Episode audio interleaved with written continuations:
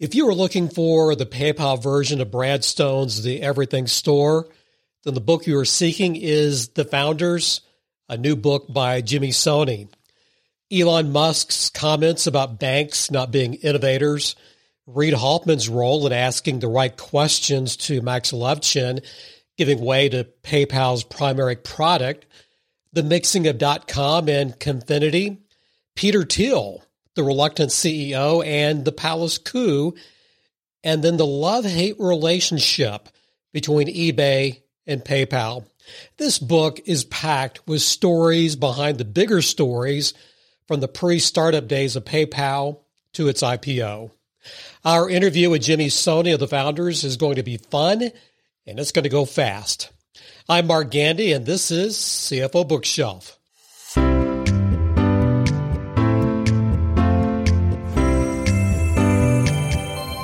Guys, when you read this book, don't do it. I'm serious. Don't skip the introduction like so many readers do. Uh, this introduction sets the stage for the rest of the book in The Founders, and it describes the three hour conversation Jimmy Soni had with Elon Musk, which I'm thinking this is going to be a 20 minute, hi, Jimmy, goodbye. Not even close. So, so some context matters, right? So it's 2019 when I'm meeting him and it it would be impressive enough for him to take three hours to talk and to answer questions and to just you know allow me to grill him a little bit.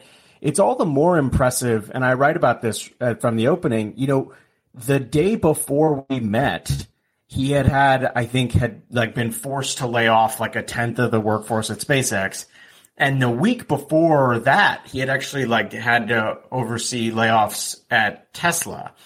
And as anybody who's been in that position knows, like that's a, it's not just difficult, it's like emotionally very draining to do that.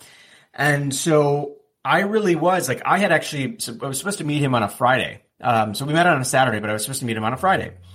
And I had sort of booked the flight out and really anticipated, like, given what his life is, I'm not gonna, I'm not gonna be offended if he needs to cancel or push back or whatever. I mean, he's like running two companies, one of which is public.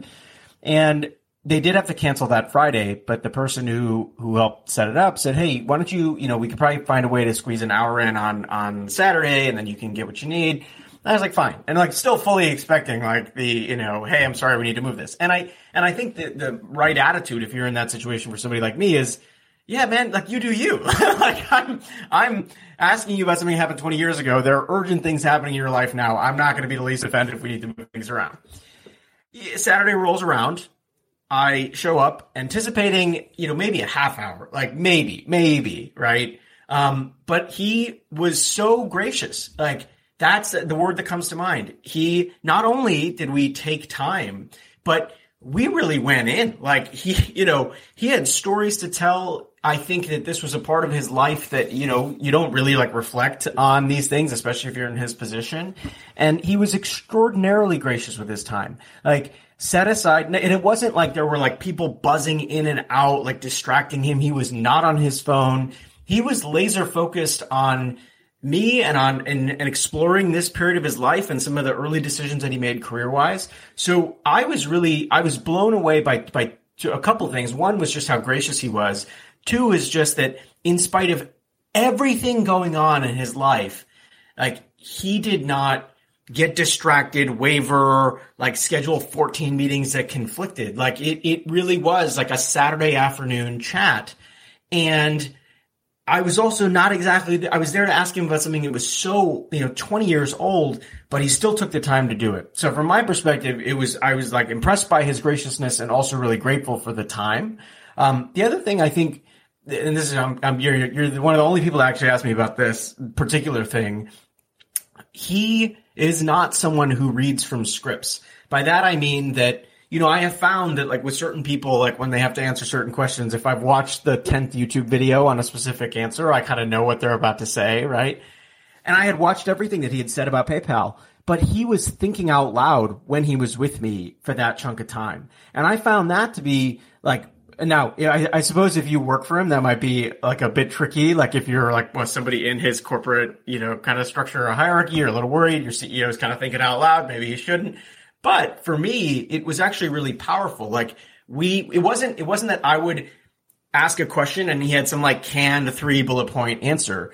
He was funny and he was himself and he never like said like you can't print that or there was none of that. He was actually remarkable for taking a question that I asked, clearly thinking about it in the moment and then coming up with an answer and generally trying to bend in the direction of humor, right? Um, and so from my perspective, like I actually found that he was refreshingly candid.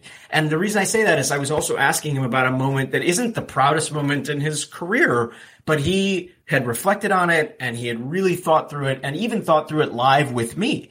Um, some of the different dimensions of it. So I found it to be a really impressive conversation. And I don't think that, you know, look, I, I think that it, it was surprising. Like I, ex- I expected like, you know, a polite 20 minutes, if that, because the guy's busy and he could be forgiven for that, right?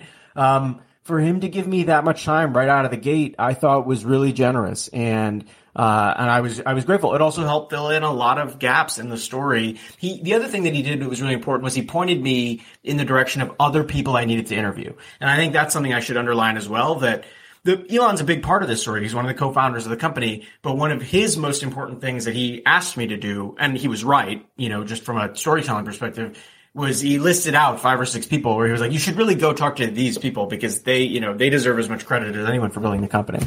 What makes what you're saying even more remarkable, this is coming from the person who got ousted from his own company. Yeah, that's right. And and and so apparently has a short memory and he does not hold grudges. That is impressive what you just shared.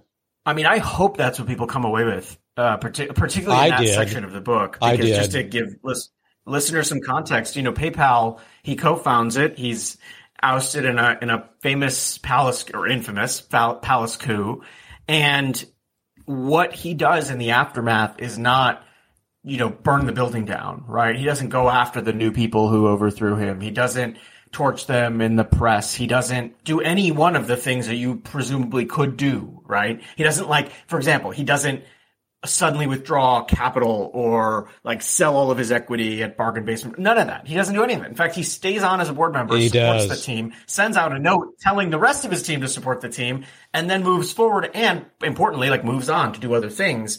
It's something that's easy to miss about this period in his life because what he does today is obviously so high profile and, and has so many different dimensions. I, I think that, you know, it's, it's, it's, it, you have to write with some objectivity. Like I was always trying to just get at what, what actually happened.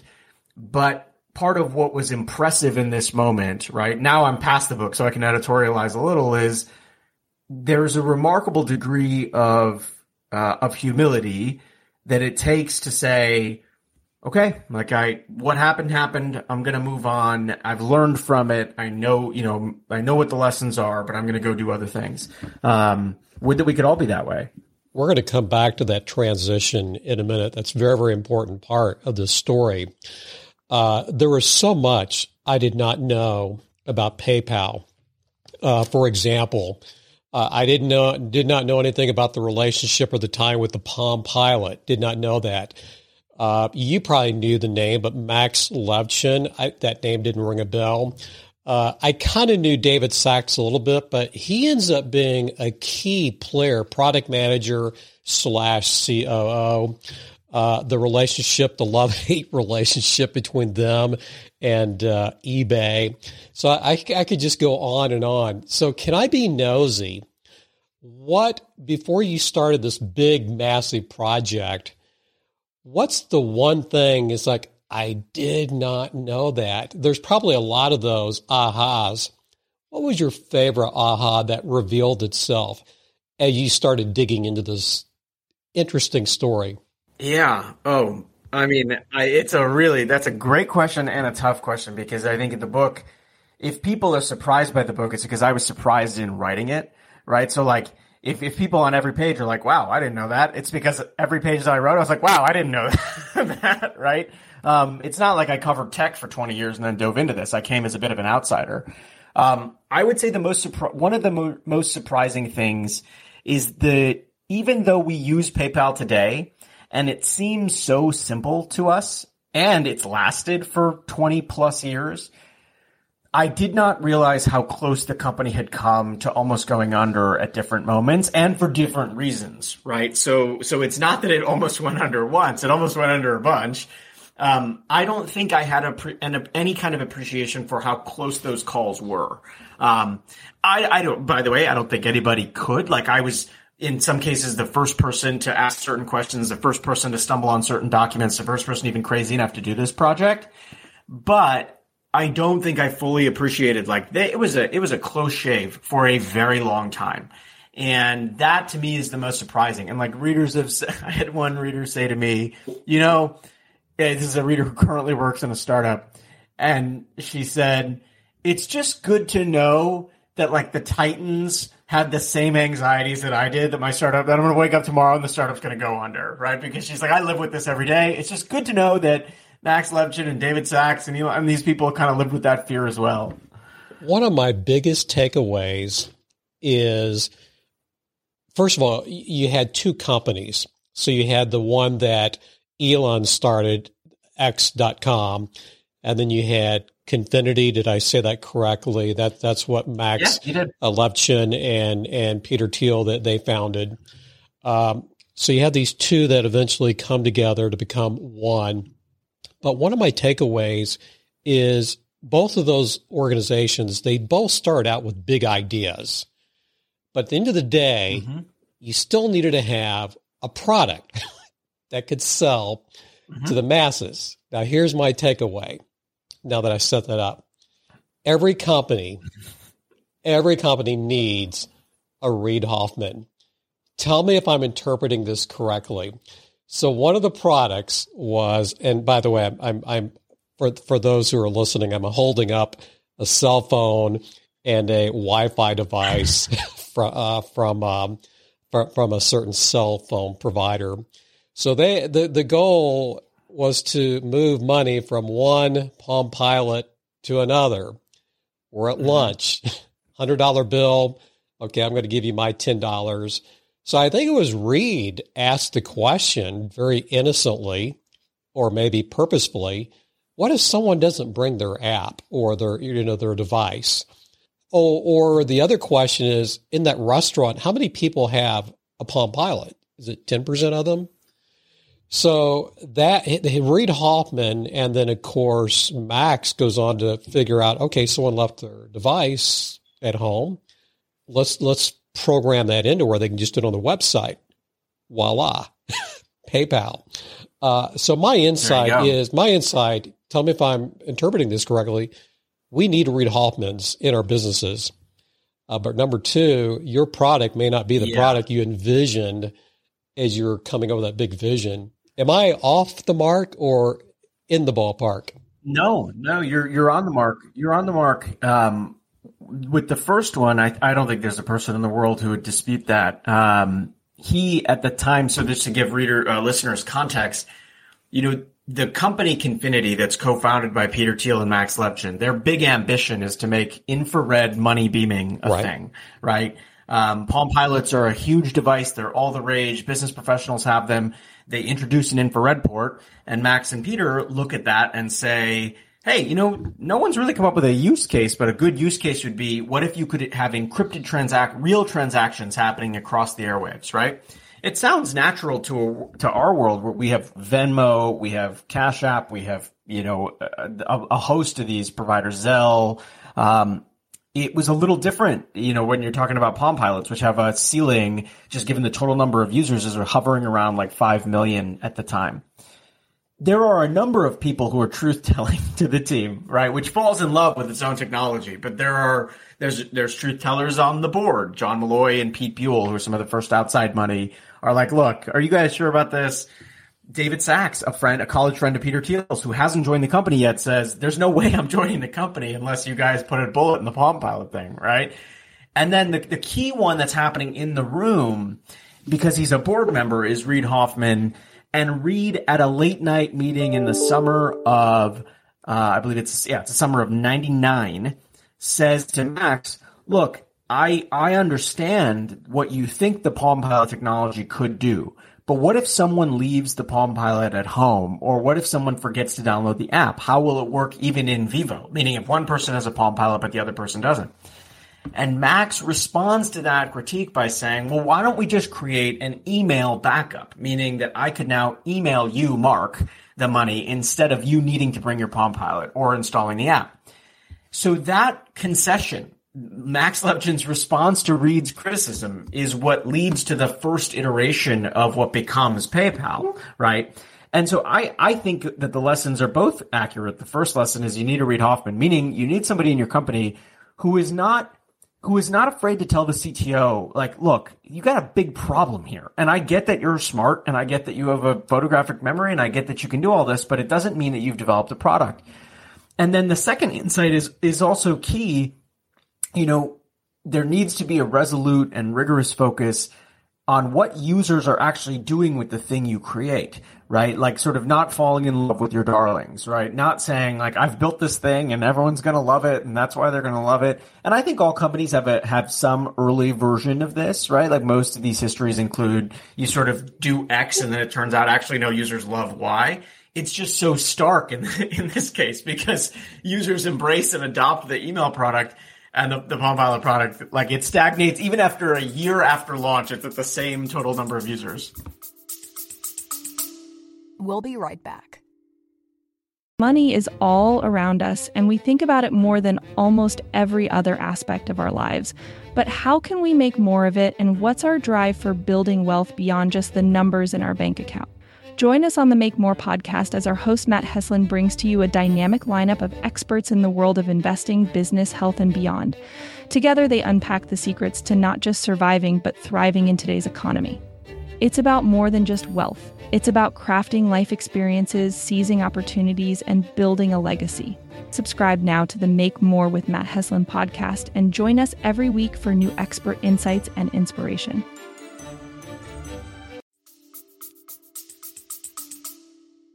There how do i want to start out this? Uh, there is about a two I, i'm probably exaggerating.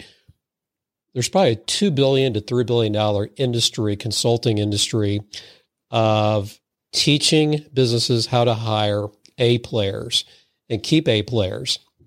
Hmm. paypal just it's like they obliterate that that that, that concept. Uh, l- let me read let me read something david Sacks says uh, we had to recruit our friends. No one else would come to work for us.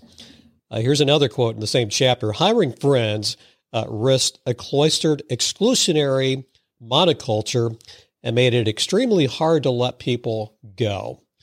Um, I gather that if you're A, you're smart, you can work hard, and you're devoted, you're in. is, is, is that kind of the Oh, it, I guess you had to pass a test that Peter Thiel.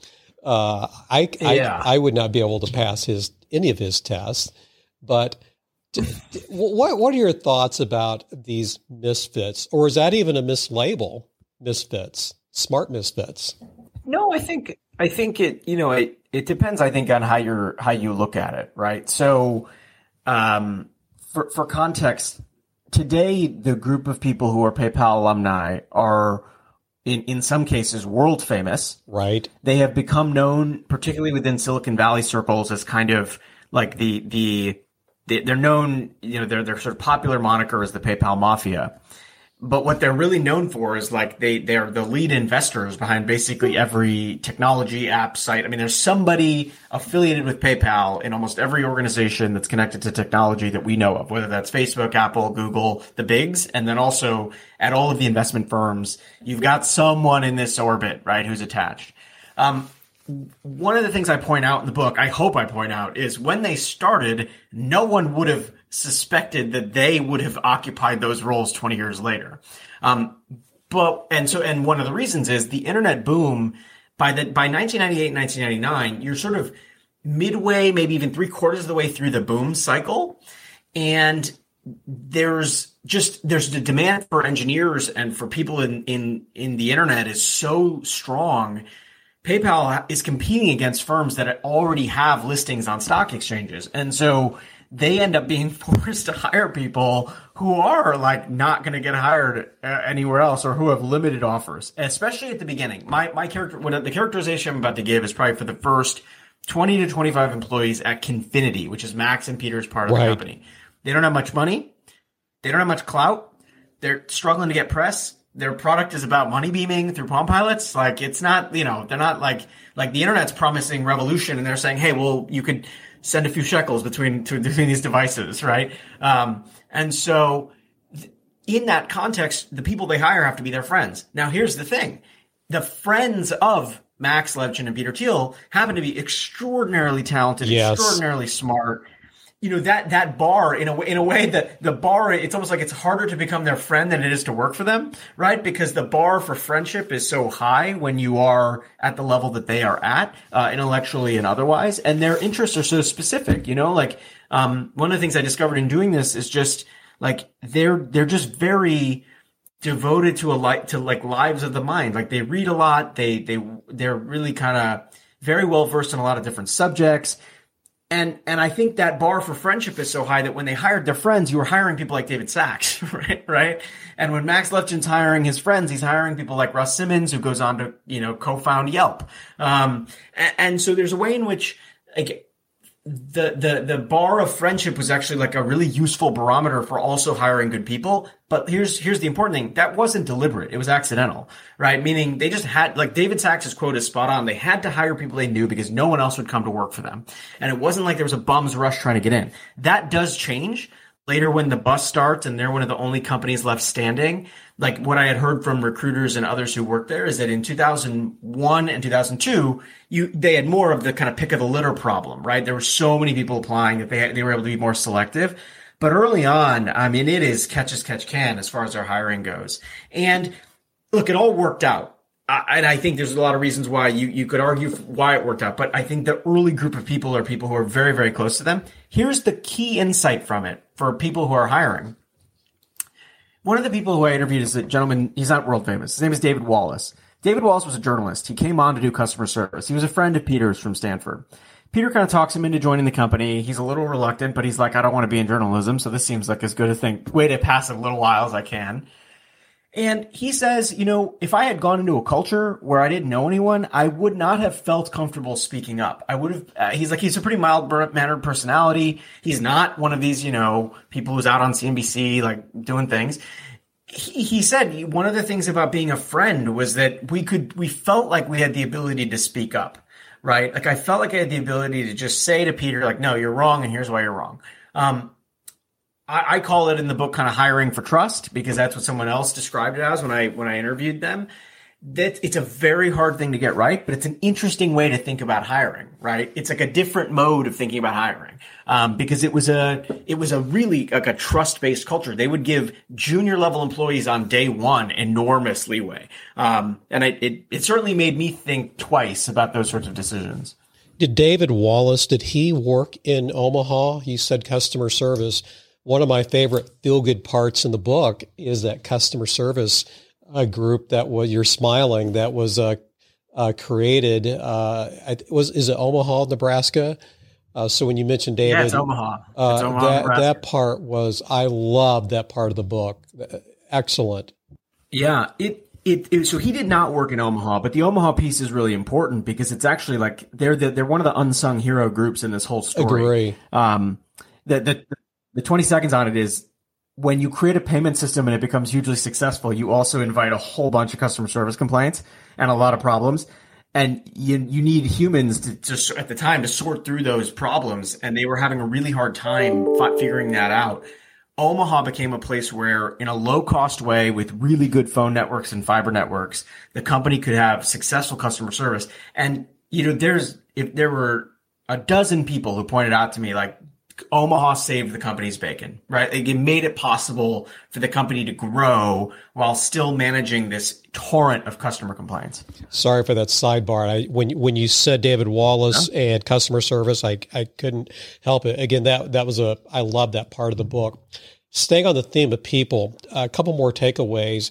Uh, there, so there are really three CEOs. You had, or at least three of the prominent CEOs: Sid Musk, uh, Peter Thiel and a guy in the middle, Bill Bill Harris.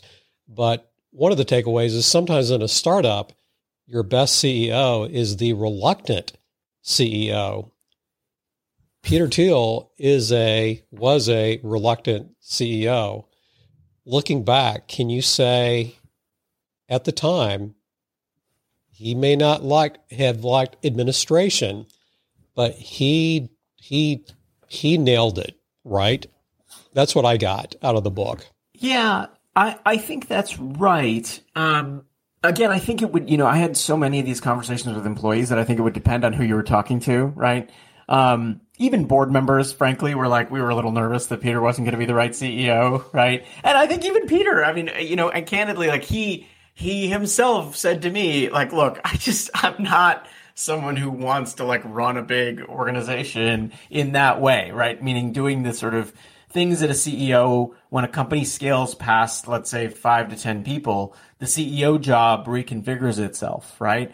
Um, so he and and it was funny because there was a board member who really likes Peter. They've done things together after. Uh, who Tim Hurd, who said to me like Peter would be the first to admit all this, like that he's not really this isn't his thing, right? Um, and he resigns. I mean, there was a joke. Somebody said there was some joke where it was like Peter Thiel is the only person to have quit PayPal three times or something. Uh, it's not a joke I included in the book, but there's somebody. I think one of his friends said that like and I and I think by the way that that plays to his personality. Like the thing that he does that's really important, and the reason that I think the maybe it's not the reluctant CEO archetype that fits, but the CEO archetype that I think do does fit. So his gift is talent spotting. Um, so the, the, great sort of thing about PayPal is, or the, the thing that I think makes it par- partially makes the company successful is they just have an insane roster of just ridiculously intelligent, talented people. I can tell you that at almost, with almost every interview I did for this book, and I did over 200, I was a little scared. like, I was a little scared going into every interview because the people I, I was interviewing, I mean, they had so much horsepower. They were so knowledgeable. They had done so many different things. You know, I had people, I was interviewing people who report directly or run the biggest companies in the world. A great many of them were recruited by Peter or they were recruited into a culture in which Peter and Max set the tone for who was going to be a part of the culture. The, this, the, if there is a secret sauce, it is that one company was able to warehouse Reid Hoffman, Amy Klement, you know, David Sacks, Elon, Peter, right. Max Levchin, the founders of YouTube, the founder, you could go on and on that that I think there's there's at least partial credit for that that should go to Peter. It's not the totality of the credit because to be clear, one of the underreported stories within this big story is that Elon is hugely responsible for recruiting people like Roelof Botha, who today runs Sequoia Capital, right? Um, he's responsible for like recruiting Jeremy Stoppelman, who's the other co-founder of Yelp. But a big Peter has this nose for talent, and it's proven true, obviously, in his life as an investor. But it's one of the things that actually people miss about this kind of group is that a great many of them were there because Peter sought them out and then brought them in. By the way, you can say that right from the jump because he's the person who meets Max Levchin and says, Max, I'm going to invest in you. Here's a hundred thousand dollar bridge loan. You get going, right? Um, so he's a reluctant CEO, but he has the the maybe one quality that CEOs really need, which is the ability to identify top players and then kind of convince them to to join the ship. Now, he had another great quality too, if I can add it.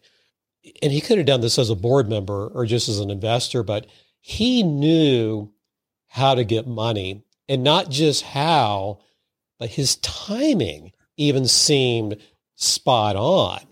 Uh, it, it's almost like, hey, we need this now. And, and then all of a sudden we have this dot com crash. So he, he had tremendous insight.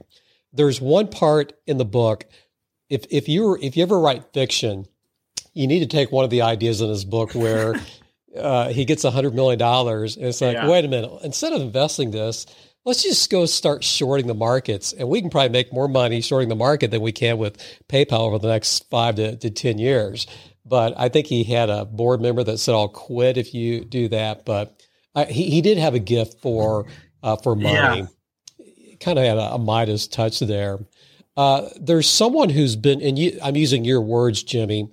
Uh, one of the people that have been, right. I guess, written out of the history of PayPal, and that's Bill Harris. But he did mm-hmm. bring some things to the table that I feel like were important. Can can we give him some couple of minutes of of, of time? Yeah, some airtime. Yeah. Yeah, you know he's the he's the CEO of X.com, which is Elon's half of the company. So right. up to this point, we've been talking a lot about Confinity, which is the company that right.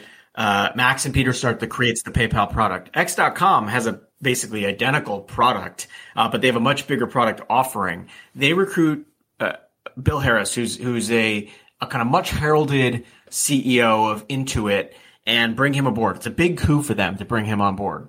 And it's not, you know, it's it's it's rocky. It's rocky. This when the whole story is rocky. It's like four years of of tension and drama. Um, and Bill was also very candid with me, really gracious, gave me a ton of time. The thing that Bill Harris has never really appropriately gotten credit for is the fusion of the two companies, right? Um, because he stakes a lot on it. I mean, he sort of like he stakes everything on it. And, and on the Confinity side, you know, they're nervous. They're competing against this guy. His name is Elon Musk. He's had a successful exit. He's really aggressive. He's really smart.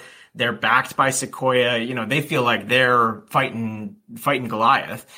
And, and, and, and Bill Harris says, look, you know, we're not going to win unless these two companies that are fighting over email payment market share are actually one company. And he stakes everything on it. And I, I think of it as, as the reason that he's, he, you know, it's sort of like I hope that the world gives him uh, at least a measure of credit for taking a gamble and essentially forcing the two companies to merge. He is somebody who brings experience to that to that group, um, and it, it's a critical, very very hard moment. Uh, and it obviously, you know, he's he's sort of uh, one of one of the palace coups ousts him just weeks after that decision. Um, but it is a it's a I, I wanted to make sure to get his perspective because I think that it had never really been talked about at, at, this kind of length. And I feel like, look, the history could have been really, really different if he had not kind of like, you know, sort of forced this merger to, to, to come to a close. Um, I, I, you know, all of this needs to be put into context. Like, the the Nasdaq starts a collapse in early 2000 that you know just I mean it is somebody described in the book as the killing fields right? They started to see like Palo Alto storefronts get boarded up. Um, money just drains out of the valley. So everything in the book that seems like it's like intense or heated there's a reason it is. It's because the context is also intense and heated. You have these high flying dot coms that are buying million dollar Super Bowl ads that are bankrupt eight months later. And, you know, in that context, like every decision is going to become invested with this kind of emotion. I bet, say, like at a talks at Google, this could be an interesting topic. Do we get a professional CEO or do you keep using the, the startup founder as the CEO? And so the, the mm-hmm. it's an interesting story. So you got Bill Harris versus like an Elon or a Peter Thiel or someone in between. So again, I I liked that dynamic uh, in the book. Yeah, I want to move on. I want we've already talked about some of the the, the product itself. Uh, we talked a little bit about the the Palm Pilot. Joe Coulombe is someone I just read about this past year. Uh, Patty Civalleri, we just had her on the show. She wrote the book Becoming Trader Joe. Uh, Joe Coulombe has a chapter called Hairballs, and I love that chapter. Uh, hairballs being hmm. something that's undesirable that that's going to come to it's it's going to happen. It'd be like having you're sitting on a thorn in a saddle on a horse for about 25 miles. Uh, mm-hmm. it's very uncomfortable. You can deal with it. It's uncomfortable. Finally, you get off, you pull it out of your jeans or whatever, so one of the hairballs for, again, my term, one of the hairballs for PayPal was fraud. Uh, in fact, one of the first yeah. one of the first acts of priority for Peter Thiel after Elon left, uh, fraud, anti-fraud, fraud prevention is going to be huge on our list. Uh, this turned out to be this turned out to be really a strength for uh, PayPal what are some of the things that you enjoyed writing about? And by the way, you brought you brought in a story uh, from two guys from I believe Russia uh, who were lured to yeah. the states, who eventually uh, got caught, were incarcerated. Uh, so I, by the way, you, you, took me on a rabbit trail. I had to go look them up, and I'm I'm, I'm going to go to write the book. I'm going to write read the the book. Uh, I think right. it's called The Lure, or I think that's it. Yeah, The Lure. The Lure, right? So fraud. Yeah, you know, it's it's it's a um, it's one of the parts of the story that intrigued me the most because, well, for a few reasons. One is, you know, none of these players anticipated that when they were building a payments mechanism that they would actually be defrauded, right? So so it's actually like it's it's a it's an interesting. I've never really thought about it this way, but they kind of began with some innocence, right? I had multiple people actually tell me the the phrase Elon thinks that people are fundamentally good, um, right? So he never really like he's like, well, like I actually I had this person I didn't use this in the book, but somebody I think who was involved in the finance team was like, you know, he's like, we went in one day and we said, Elon, like, well, people might might like have defaults on their balances, like they might spend money they don't have.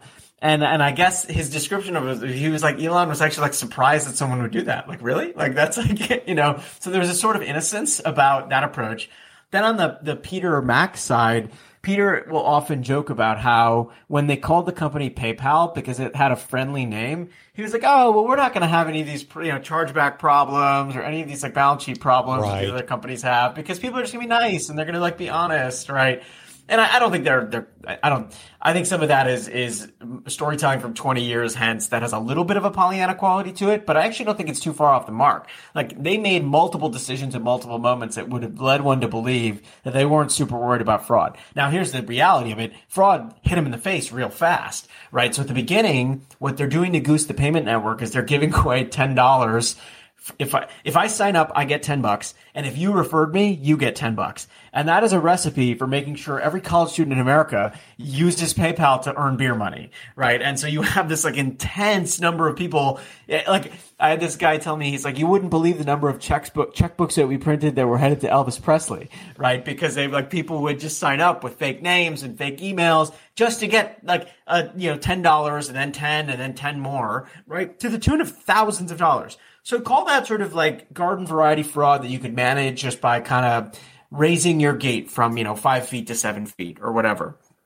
But then when you actually have a successful payment system, you deal with more sophisticated actors, including many who are based abroad, who are looking at what is at the moment, like, you know, in 1999, 2000, 2001, this is the Wild West. Like, Americans aren't even enter like there's so few Americans even doing online transactions, let alone any kind of like safeguards and captcha systems and fraud prevention and an ability for you to even call your bank and talk to them about this stuff. There's no case law, right?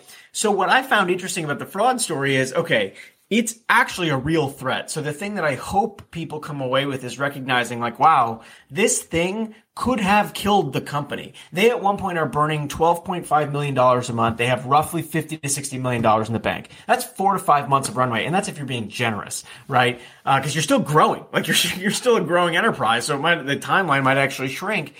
And so much of that money is, being lost to chargebacks, fraud, people having like like people were setting up fictitious websites, people were doing dummy account things. And Visa and MasterCard are going to make sure that PayPal is the one that's held responsible. They're the intermediary, they're the master merchant, right?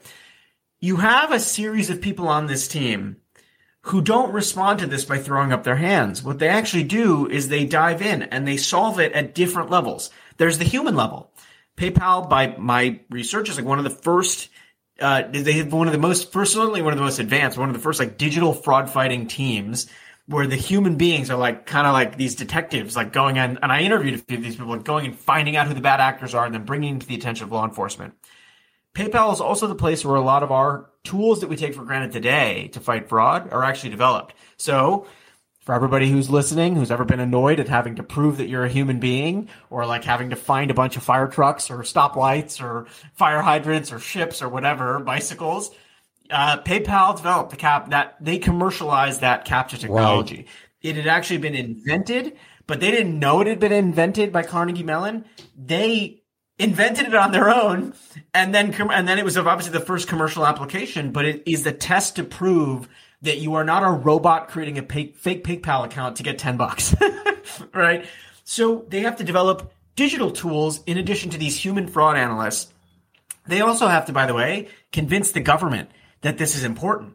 So they're calling, I had, I had a fraud fighter, Melanie Cervantes. And Melanie said to me, you know, we would call up U.S. attorneys and they'd have no idea who we were. They'd have no idea what digital fraud was. They were like, uh, you know, and, and particularly at the local, state and local level, she was like, it was hard. She said, we had to tell them, here's the scam that's being run against one of your constituents or somebody that's in your district or whatever. We know that it's happening. It, it's, it's like right now. And I remember my conversations with Elon and my conversations with the fraud fighters you could still sense the frustration that they felt. Wow. That the government wasn't clued in on on this. Like actually it was my there's a the chapter title I gave to one of the chapters is called Crime in Progress. Yes. And be, because, you know, because you because you were so nice in reaching out and taking time to read the book, I'll tell you, Crime in Progress is part of a joke that that Elon said when I was interviewing him. He was like, he was explaining how like they had found a fraud and let the government know. And they, the government said, well, we're going to have to do months of work to figure out where this guy is. And he's like, no, no, no, we have his info. Here it is. Crime in progress, crime in progress, right? And I can still sense on the fraud analyst side too, this frustration. So they are pioneers in fraud fighting. It is the thing that could have killed the company. It ends up actually being the thing that, that really what PayPal is, is a, at least the way Max Levchin describes it. He said, look, what it really is, is a complex, data gathering operation that has an email money, fucking, you know, kind of component. And what we're really good at is knowing, like, you're good for this, or you are who you say you are, or you're not a fraudster that's based in Russia. Like, we, that company got very, very good at that. And actually, that is the reason that PayPal survived, but the dozen or so other payment systems around it who were created at the time didn't, right? Because even Elon and Max, by the way, this is interesting about them. Both of them are they, they freely admit they're like, look, emailing money is not that complex to build. What is really hard to do right is fighting fraud and making sure that you don't get taken under. Great point. Yeah, I want to make sure we can squeeze in the IPO. And by the way, the epilogue in the book is that that's that's worth the price of admission. By the way, the, the epilogue, and I can't wait to ask you about it. But there's a big part of the book, I'd say at least about halfway, maybe 40% into the book. eBay and BillPoint are critical players uh, in this book. Love hate relationship. One needed the other, one didn't think they needed the other, maybe both didn't think they needed the other. What is an interesting relationship between eBay and PayPal before uh, the acquisition? Do you learn anything new any any any insights before you started working on that research? Yeah, you know it. It's interesting. I think a lot of what's what's what I wrote is new because I was I was one of the folks to go ask the people who were kind of closest to the action, right? So I, I interviewed this gentleman named Rob Chesnut, who is an attorney at eBay. And so, you know, I thought I was like, okay, you take a step back. For for listeners who haven't read the book, the place where PayPal takes off is on this auction website called eBay. When PayPal is created, eBay is a publicly traded company and its founder, Pierre Omidyar, is a, is a billionaire a couple times over, right? They've had their success. They're still growing like crazy though, because people think auction based commerce is the future of e-commerce. There's a time when people are like, oh, like fixed price retailing's dead. It's all going to be like auction based. Look at how successful eBay is. And amid, in the middle of the dot com boom, eBay is actually thriving. like, like, I'm sorry, in the middle of the dot com bust, eBay is still thriving. They're growing. They've got really fat operating margins. And so I, I, so then I was like, okay, PayPal comes onto the scene. They essentially commandeer eBay's cash register. They become the de facto payment system for all these eBay buyers and sellers. But that's really weird, right? It would be like if if we shopped at Amazon and the the payment system wasn't owned by Amazon. It would feel so weird to us. Good but point. at the time, it didn't feel weird at all because because PayPal fixed a pain point for eBay buyers and sellers, right? And so it wasn't the case you had unified systems. Now, here's the problem. If you own the cash registers at someone else's store, the person who owns that store is going to be understandably frustrated about that. It's not like a good situation to be in on either side, right? I thought that only telling the story from the PayPal perspective would have left it one sided. So I interviewed a few of the folks who were involved at eBay, including Rob Chesnut, who is in this interesting role where he has to basically like be a diplomat and like diffuse all these crises. Um, the complexity of that relationship is really interesting because I think, and this is just like I'm kind of thinking out loud now, you know, on the PayPal side, they feel like they are, you know, they feel like they're the scrappy, we're in March Madness. So they're like the 15 seed that's taking on the first seed, right? They're, they're, they're that. They're the, they're the scrappy underdogs and they're taking on big bad eBay, right? On the eBay side, if you're really doing an honest accounting of it, what they're saying is, look, PayPal is the one that's going to endure all the fraud problems. They're going to endure all the difficulty of having to figure this out and then we'll we'll get to acquiring them eventually, right? So in a way, like I know there's a lot of criticism, particularly from the PayPal people, about the way all that was handled and why wasn't eBay innovative enough and all of that sort of stuff. But if you look at it from like a long arc of history, you know, PayPal had to endure essentially four years of grief, and then eBay did end up acquiring them, and then eBay spun them out ten years later. Or I'm sorry, not ten, uh, 13 years later, and everybody did fine, right? Um, that is a big part of this story. And I think there are some big lessons about platforms, meaning like what happens if a platform isn't doing one specific thing and can you be the person that fixes that problem? There's also lessons about innovation. No one on PayPal's team had built a company in order to become like the premier eBay payment system. That's like the, you know, that's not at all close to what they wanted to do, but it's where they find their, their use case. The last piece of it that's crucially important, once these companies figure out, meaning X.com and Confinity, once they figure out that eBay is the place where they are thriving, they become obsessed with being successful there. So they are actually one step ahead of eBay at all times. They send out pay, like I had uh, someone describe to me. He said, we got so good at this that once an auction closed, the PayPal payment email would arrive before the eBay auction email sometimes, right? So you'd actually find out that you won or that your item sold because we got you the PayPal notification. That's how obsessed we were with like getting on the jump. And so there's a lot in there and it's a really complex relationship. And I hope I told both sides pretty fairly, but I think of it as actually like also one of the moments that, that it's just so dramatic because they're just at each other's throats for years. I came across some of the PayPal people I, was trying to put myself in their shoes. I think they saw again. I'm, I'm maybe reading between the lines, and you're smiling. Uh, they maybe viewed eBay as stuffy, stodgy, sterile, a little stoic. So now the question I have: Has PayPal become that a little bit now that they're a grown-up company, more than twenty years old? Yeah, no, I mean, like the, the truth is, I don't know because I didn't study it, right? So I think that the authors have to be really careful speaking out of school about stuff. Right. I can tell you a lot about PayPal from 1998 when it was not what it became to 2002 Two. and a little bit after. And I know about the lives of the people that helped to create it during that period. Again, as best as I can. I don't think I'm in a position to talk about modern PayPal because I didn't spend years like assessing it. There, it's grown considerably. It's in 190 plus countries. Um, it owns Venmo, which sort of satisfies the original vision of the money beaming, right? Um, but I would, I have zero real expertise about whether that is a a fintech uh, darling Cinderella story or whether it's you know I, I just I wouldn't be in a position to judge. And Jimmy, that's an unfair question on my part. It's one of those curiosity no, questions. Um, hey, I want I, I want to go. It, it, may not be a rabbit trail, but on the IPO, the I I just had to stop in my tracks. So Peter Thiel takes a small contingent to New York. They go to Smith Barney. Smith Barney just did not. They didn't get it. They they just didn't understand. Uh, Thiel's upset. So they they get to the airport, and I think they're on the tarmac. They they don't get to take off immediately. Mm-hmm but you end a sentence saying that it was September 10th, 2001. I got goosebumps. So the next day, we know what happened. Uh, there's a yeah in the book, and I I want to applaud you uh, for doing this, and I hope you don't mind me stealing a little bit of your thunder.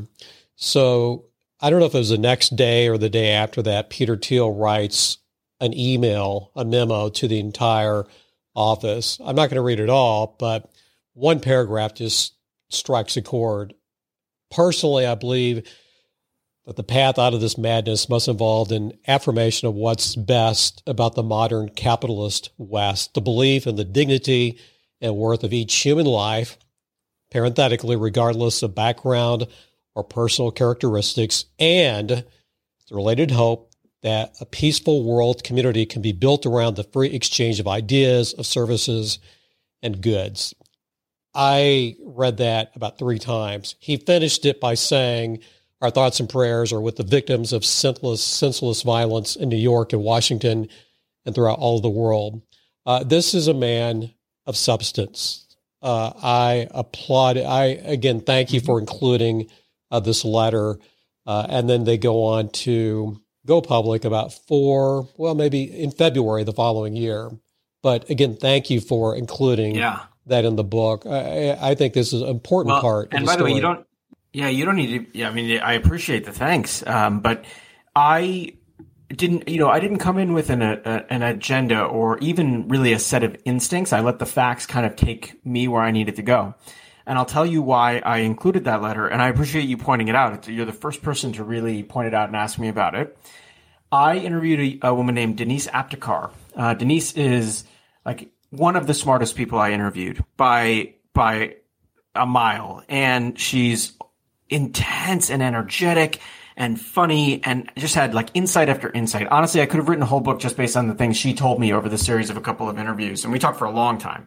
Um, one of the things that she said, because I had mentioned her, I said, Hey, listen, you know, someone shared all these emails with me and I'm kind of going through them and there's thousands of pages and I'm just like sifting through paper every day. And at one point during our discussion, because I asked, people forget this team lived through September 11 together. If you're of a certain age, everybody, and I suspect most people listening can remember exactly where they were. They can almost remember chapter and verse what that day was like. It was too searing. I was in high school and I can tell you everything that happened, right? Um, I remember the one question I was able to ask every person, kind of almost regardless of like when they joined the company, was, you know, obviously if they joined after 9 11, I couldn't, but everyone pre 9 11, I could ask the question, could you tell me what that experience of that was like for you? It, you know, it's a question that affected Elon and it affected the person who worked there for, you know, a year and a half. Like it affects everybody.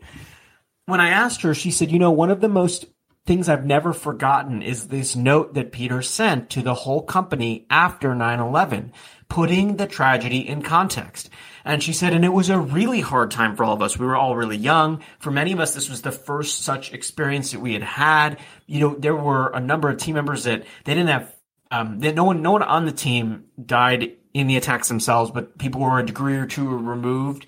There was a lot of uncertainty. There was a team member that was mid-flight and he had a whole story, right? There was a team member that was supposed to be on flight 93 named Rebecca Eisenberg. She had changed her booking like two days before the flight that crashed into, that the, that brave uh, passengers brought down in that Pennsylvania field. So in the middle of all of that, you have a startup that is, that is all the things a startup is crazy, fast growing, intense, all of it. And she said to me, she's like, if you can track down Peter's note, you should try to include it because it left a really powerful impression on me and on other people. And I, I did find it.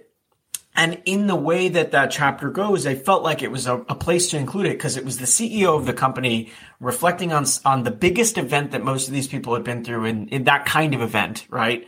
Together and kind of offering his thoughts about what the team needed to do. And I had, I had not seen this in any other context. There were no, like, this wasn't a culture where, like, the CEO issued pronouncements from the top, right? Like, it was a really small team and it was aggressive and relatively flat. So for him to do that was itself like a big deal.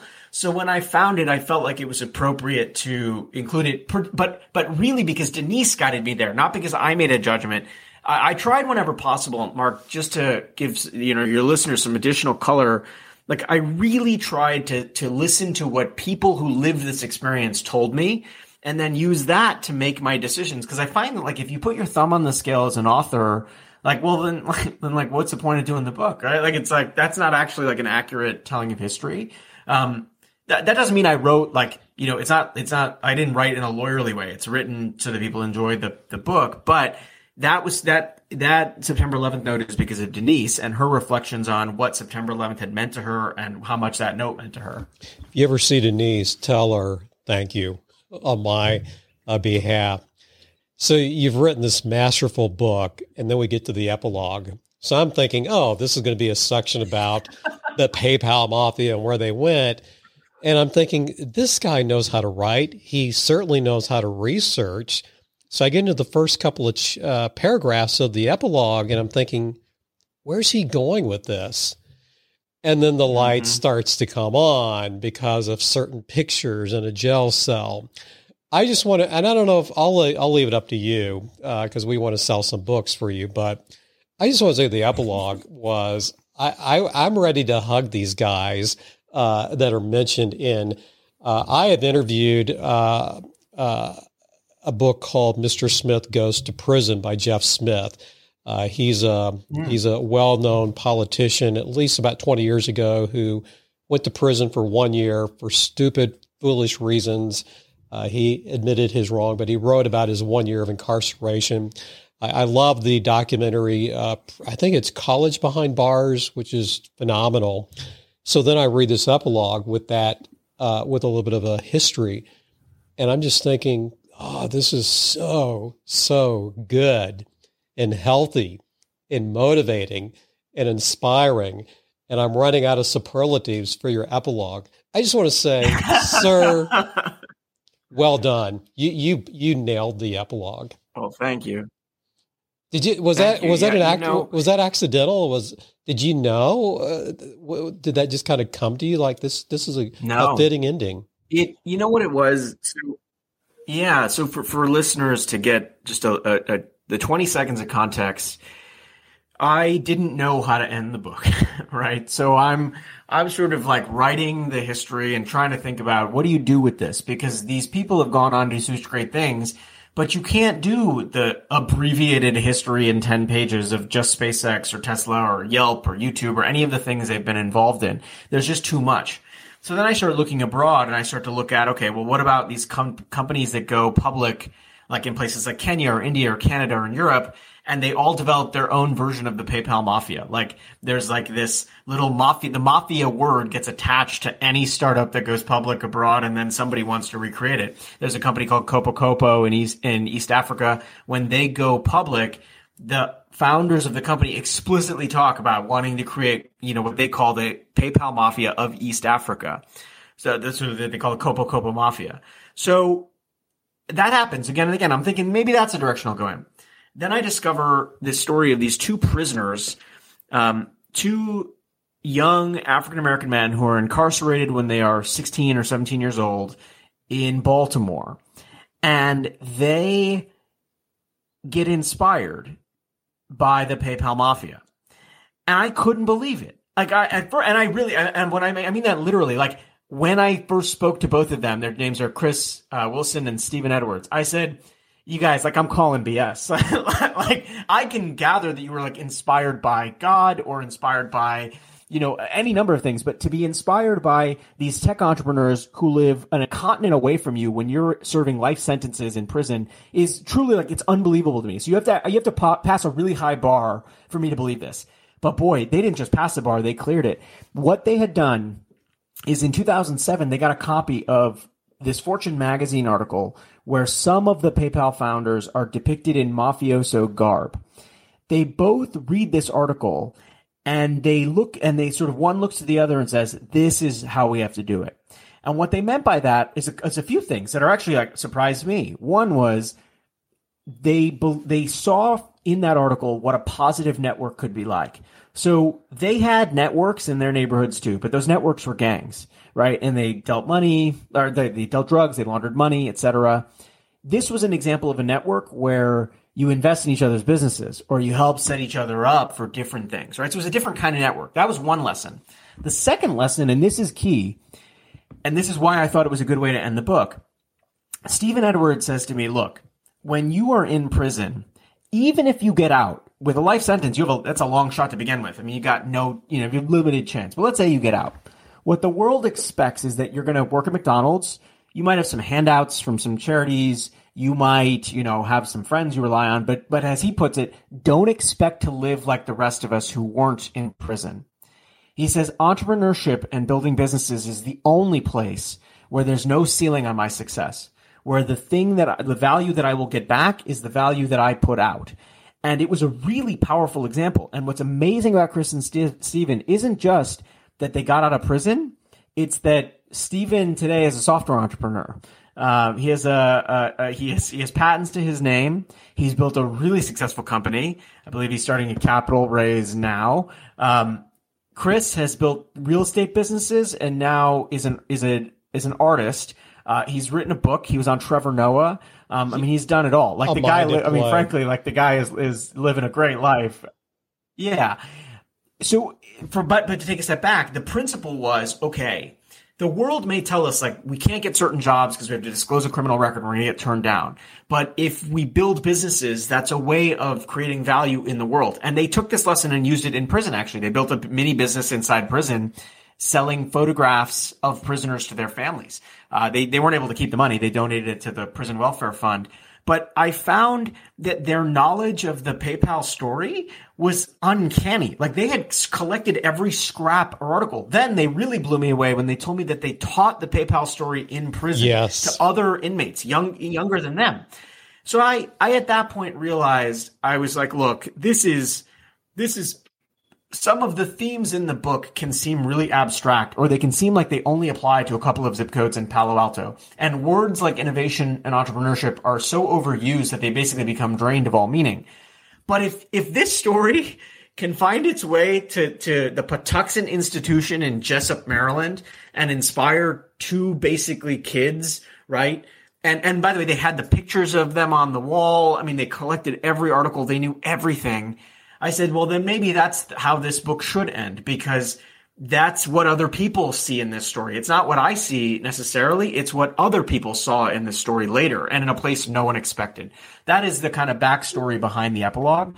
And I'm glad it, it like it, I'm glad you, you notice it. I'm glad it's, it moves you because it moved me. And I was, I had my BS detector on full blast. Like I was, I was like, I was there. I was like, no, I, you know, I really, in some ways, I wanted them to tell me that it was just some shallow image that they had on their prison wall, but it wasn't. It was they actually went so much deeper than that. I, my next book I'm reading is A Mind at Play, and I, I do want to reach out to him and, and interview him because I know it's going to be a great book. Hey, this is not your your first book. Oh, his book, by the way, his book is called the Master. His book is called the Master Plan. Oh, that's it. I why did I say A Mind at Play? Oh, Yeah, that's your. Oh, you know what? that's my my other book. Because yeah. I, I yeah, you're right. we Thank can you. go back and Yeah, uh, thank you for clarifying that. Uh, so, speaking of a mind at play, that is your your other book uh, on Claude Shannon. I mentioned to you before uh, we hit record how I came to learn about Claude Shannon. It was through uh, Molly's Game, that book, which I loved. So that led me to reading Fortune's Formula, and I was not aware of of this Right. particular book. So, what what's the what's the what's the short blurb on uh, the Claude Shannon book? What will I learn when I read it later this spring? Yeah, I would say that the takeaway from that book is the value of hobbies and of of the things that that we we we treat in our lives as like the side hustles or the the things that we do just for fun can actually often be the source of great insight. So the thing about Claude Shannon is that you know he developed some of the world's first chess playing computers. He's a juggler. He's a unicyclist. He builds new variations on the unicycle. Uh, he's also the founder of the field of information theory, uh, which is probably one of the most important contributions to 20th century thought that there is. And he did that on the side while working full time. I think that sometimes we tend to regard play as unserious. His play was sort of serious play and it led to some really breakthrough insights. But I, I mostly hope people enjoy his life and like learning about it because he was just the most extraordinary person and oh, I wanted to document that life. But you know, if you're going to start somewhere, start with the founders because I think more people will get something out of it. Yeah. But um, but a mind to play is is not uh, not a bad read either. The Founders is a fantastic book, Jimmy. Is there is there another book in you? It, it, can I push the envelope a little bit and ask? what's the next project, or do you need some time to not even think about books for a while? You know, I, I did. I think uh, some listeners can appreciate like pandemic parenting is like the Olympics of parenting, right? Um, and between that and a book, I, I admit to being more. I mean, I, I can do a lot, but I admit to being a little fried. Um, I also know what these things take. Like they, they're such huge investments of time and energy and work. There are some things I'm interested in. I, am interested in nuclear technology and the kind of renaissance that it's having. I really got inspired by Chris and Steven's story, something about criminal justice reform. I think Gerald Ford deserves some more attention. I mean, I think about these. I just think about the most random kind of things and then see what I can turn them into. But at the moment, I'm not. Um, I haven't signed up for anything new. Um, mostly just out of self preservation and the desire to like want to, you know, think about what I do next before I commit to it. We ask every guest this question: What are some of the books that you've loved over the years? Maybe some of the most impactful uh, books are there some? Now that's a hard question because when someone asks me that question, I always have the perfect answer three days later. Uh, but right, right, exactly. But but are, are, there some books that just stand out that you just love that you love recommending, uh, maybe even gifting to others?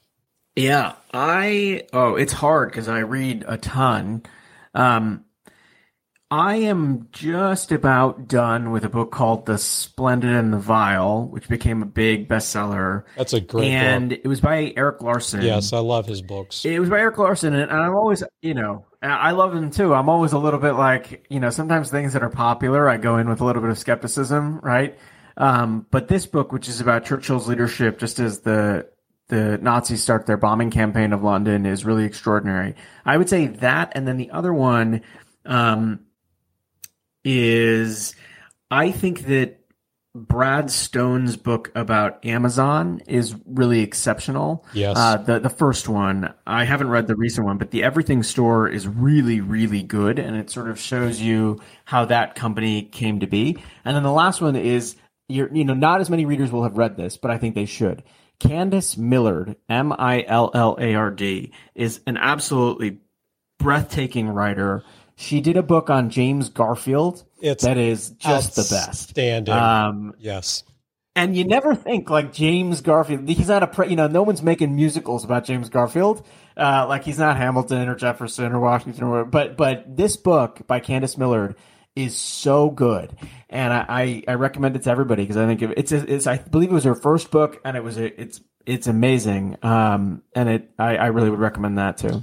Well, I cannot thank you enough. I took up a ton of your time, but this book and, and I was I was no, worried because I've I've observed some of your interviews and it's like, man, some of these interviewers, they're nailing it, they're killing it. And it's like I, I feel like I'm gonna bore Jimmy with my questions, but uh, you, no, you, you asked you asked about things that no one else asked. You scratched the itch, and and again, I highly recommend this. I'll just end with saying uh, I like two of Nick Bilton's books, and uh, he I don't know if he's written more than two. I, American Icon, I love that book, but he wrote a book I think it's called Hatching Twitter. So when I when I got mm-hmm. finished your book, I, for some reason I thought of Nick's book and Twitter drama drama, drama, PayPal. Yeah, you had some of your people drama issues, but nothing, nothing like Twitter. And I'm just seeing two completely different startups. Uh, one that just kept tripping over itself over and over, and PayPal, it didn't. Or if it did stumble, it kept getting right mm-hmm. back up. It's an interesting story of two different startups and how one just really prospered. And so, again, your subject matter phenomenal. I use that word a lot. I'm trying to not use that word, but I just can't think of a better word to describe your work, uh, your research, and thank you for writing it, Jimmy. Well, thank you for having me, and thank you for taking the, the time to read it. And you know, it, it I will say it's like you spend years on these things, and with books, you don't you know you don't put out chapters before the thing debuts, so you never really know if you're going to strike sparks. So I'm glad to know that you know, like you get to your hundredth press release and you're like, is anybody actually really going to be interested in this? I used to joke to my friends. I would say, this feels like an elaborate stamp collection that only I am interested in, and like I don't know if the rest of the world's actually going to be interested in this. So I'm glad to know that it works because I want people to to read it and to appreciate that there was a time when these people who are big figures now, you know, were just getting started too. Um, all of us have that, right? We're all beginners in some in some part of our lives, I hope, and I, it's interesting to see what it's like when Elon's a beginner or when Peter Thiel's a beginner. Uh, I found it interesting anyway.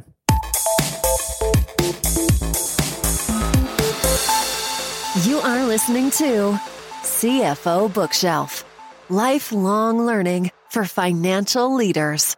And now back to our host, Mark Gandy. One of the best books I've read by an outsider on unicorn startups. This book is going to stand the test of time easily.